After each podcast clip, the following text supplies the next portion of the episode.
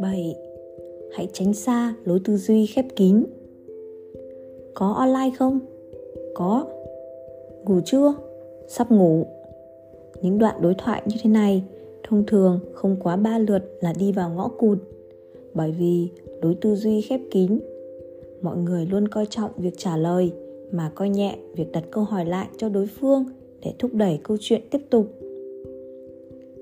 trương dương là một người rất giỏi nói chuyện đặc biệt là khi nói chuyện với các cô gái, anh luôn có thể làm họ vui vẻ. Rốt cuộc, anh ta đã nói chuyện với người khác như thế nào? Em muốn ăn lẩu, anh mời em nhé. Cô bạn gái đùa với trương dương. Được thôi, nếu ngày mai em đi dạo phố mua đồ với anh anh sẽ mời em. Trương dương trả lời. Không được, ngày mai em rất bận, chắc không phải anh không muốn mời em đi ăn chứ. Ngày mai em bận à? Vậy được rồi. Lát nữa, ăn lẩu xong, em cùng anh dạo chợ đêm rồi mua quần áo. Buổi tối em phải về nhà.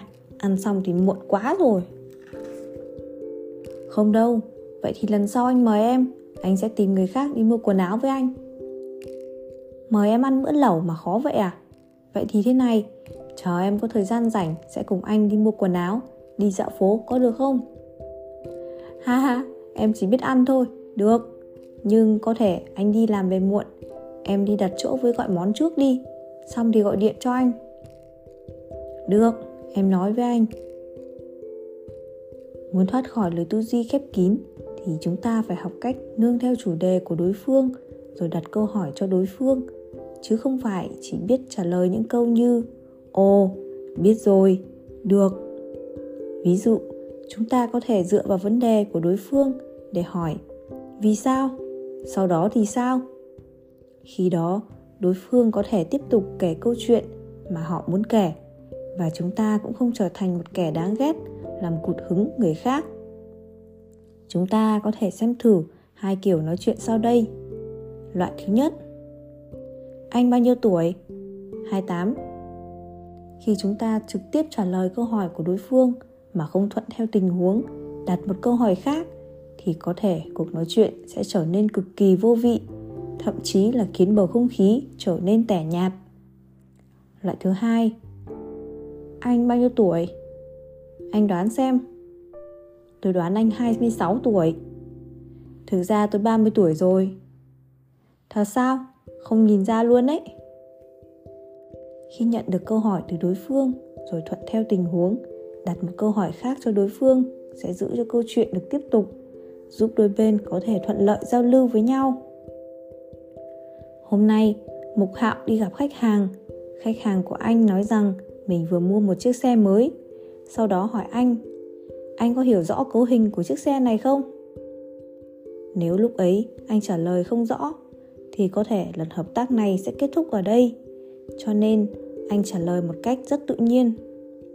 Tôi không rõ lắm, nhưng tôi rất hứng thú với vấn đề này anh có thể nói cho tôi biết không? Người kia liền cực kỳ hào hứng, nói với anh về cấu hình và tính năng của chiếc xe. Trong lúc đó, mục hạo luôn mỉm cười lắng nghe, đồng thời phụ họa vào những lúc thích hợp. Thật sao? Thế mà lâu nay tôi không biết. Anh cũng không hề tỏ ra sốt ruột. Sau khi bàn luận say sưa suốt nửa giờ, khách hàng chủ động nhắc tới chuyện hợp tác giữa đôi bên, mục hạo cũng thuận lợi ký được đơn hàng. Khi đối phương đưa ra một chủ đề, chắc chắn họ muốn chúng ta tiếp tục nói về chủ đề đó.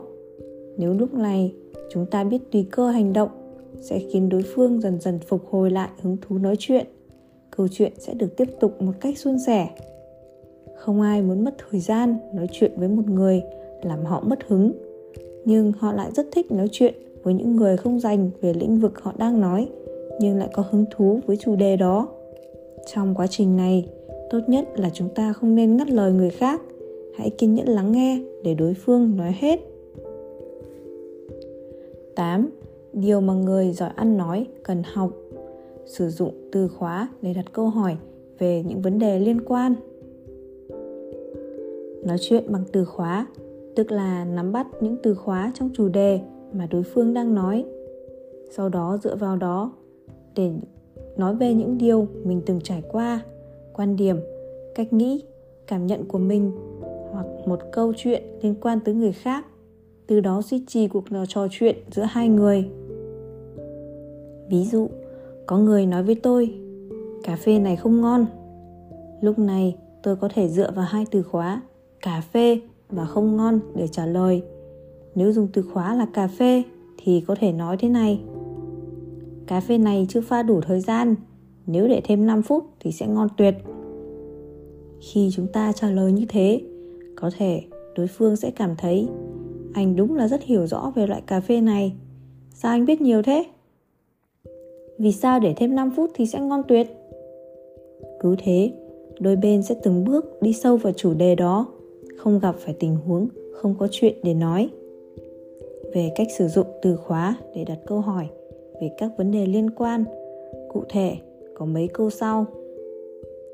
Thứ nhất, lặp lại từ khóa ở cuối câu nói của đối phương. Trong quá trình nói chuyện, chúng ta sẽ sử dụng từ khóa ở cuối câu nói của đối phương. Sau đó, lặp lại nó trong một câu hỏi với thái độ thích thú, từ đó dẫn dắt đối phương nói tiếp.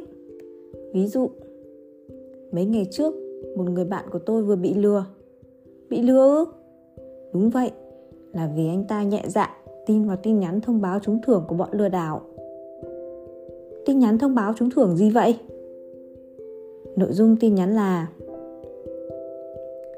cách 2 sử dụng bất cứ từ khóa nào. Khi nói chuyện với người khác, chúng ta có thể tìm một số từ khóa trong những câu nói của đối phương mà mình cảm thấy có ý nghĩa hoặc có hứng thú, sau đó tiến hành đào sâu và mở rộng chủ đề theo các từ khóa đó. Cách này sẽ giúp chúng ta nắm được trọng điểm trong mỗi câu nói. Ví dụ, hôm nay cuối tuần, cậu không ra ngoài dạo phố à? Không, tớ ở nhà xem phim. Thảm thế, có phải không ai để ý đến cậu nên cậu mới là một kẻ đáng thương một mình, ngồi ôm máy tính không? Cậu mới đáng thương ấy. Sao lại nói thế? Tớ vừa đi đánh bia với mấy đứa bạn về nhìn thấy cậu đăng bài trên tường WeChat nói rằng cậu ở nhà một mình rất đáng thương cho nên mới đến hỏi than một chút cho cậu đỡ buồn ôi trời vậy chắc con bé này phải cảm ơn ngài rồi đừng khách sáo chúng ta là bạn thân mà nhưng cậu vừa nói đến chuyện xem phim để tớ giới thiệu cho cậu một bộ phim Sứ mệnh của một chú chó. Hôm qua tớ vừa xem, tình tiết rất lôi cuốn, vừa vui vừa cảm động. Thế à? Thứ ba, từ khóa cộng những trải nghiệm, suy nghĩ, cảm nhận liên quan. Theo cách nói chuyện này, chúng ta sẽ sử dụng một từ khóa nào đó trong lời nói của đối phương, sau đó chia sẻ những câu chuyện và suy nghĩ của mình hoặc của người khác xoay quanh từ khóa đó ví dụ khi chúng ta đi ăn cơm với bạn ở nhà hàng người bạn nói sao mùi vị cái bánh trứng này lại không giống lần trước nhỉ sau khi nắm được hai từ khóa, bánh trứng và mùi vị, chúng ta có thể trả lời ừ có hơi khác chắc lần này họ cho nhiều sữa lắc hơn khi chúng ta nắm bắt từ bánh trứng và nói ra câu này, sẽ gợi lên càng nhiều nghi vấn trong lòng đối phương ví dụ, cậu biết cách làm bánh trứng sao sao cậu biết trong đó có thêm sữa lắc? 4. Tìm ra từ khóa chứ điểm chung giữa đôi bên. Khi nói chuyện, đại đa số mọi người đều thích nói về những chủ đề mình yêu thích và hiểu rõ, đồng thời thông qua đó để chia sẻ về những kiến thức, kinh nghiệm, suy nghĩ và quan điểm của mình. Nếu lúc này chúng ta có thể nắm bắt được những từ khóa chứa điểm chung giữa đôi bên thì có thể nhanh chóng kéo gần khoảng cách tâm lý khiến cho mối liên hệ giữa hai người trở nên sâu sắc hơn đôi bên sẽ trở nên thân thiết hơn. Ví dụ, chiều này tôi vừa đi đá bóng với bạn về, sảng khoái thật. Anh cũng thích đá bóng à tôi là tiền đạo, anh đá ở vị trí nào? Ồ, tôi là hậu vệ. Thực ra, việc sử dụng từ khóa để phát triển chủ đề đang nói không khó. Chỉ cần chúng ta có thể kết hợp giữa sự hóm hình, kể chuyện và tìm ra điểm liên quan thì đã có thể vận dụng như ý từ đó giúp chúng ta nâng cao khả năng nói chuyện phát triển chủ đề mà đối phương đưa ra một cách hiệu quả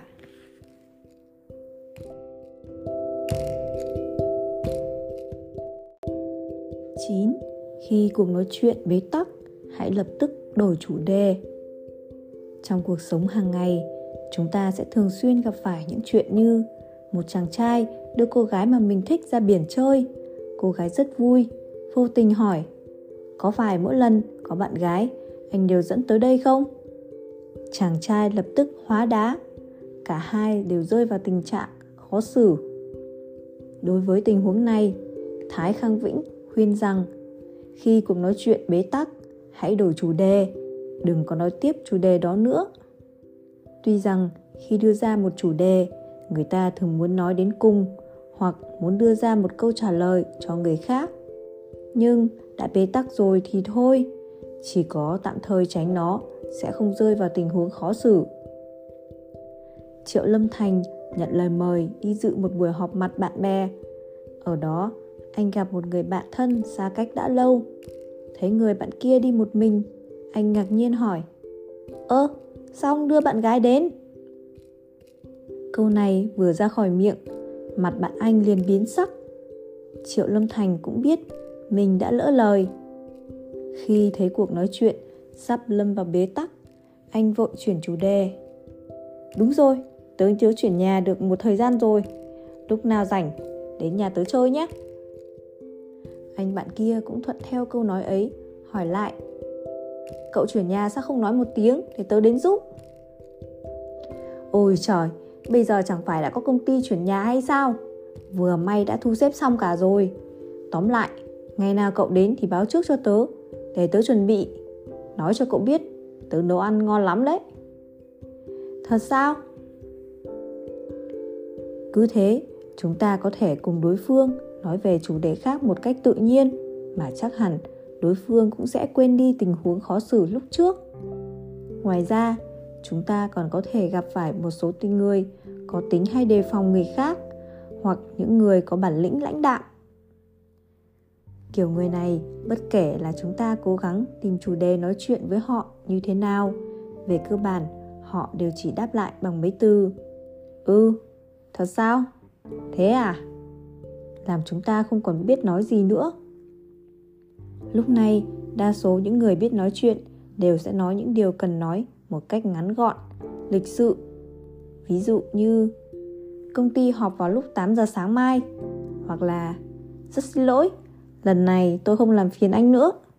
Nói xong, nhanh chóng đi ngay. Đương nhiên, thay đổi chủ đề cũng phải có phương pháp. Nếu dùng phương pháp không phù hợp, chẳng những không thể đạt được mục đích mà còn làm cho đối phương thấy phản cảm. Sau đây, chúng ta sẽ cùng xem những phương pháp nào có thể chuyển chủ đề một cách hiệu quả.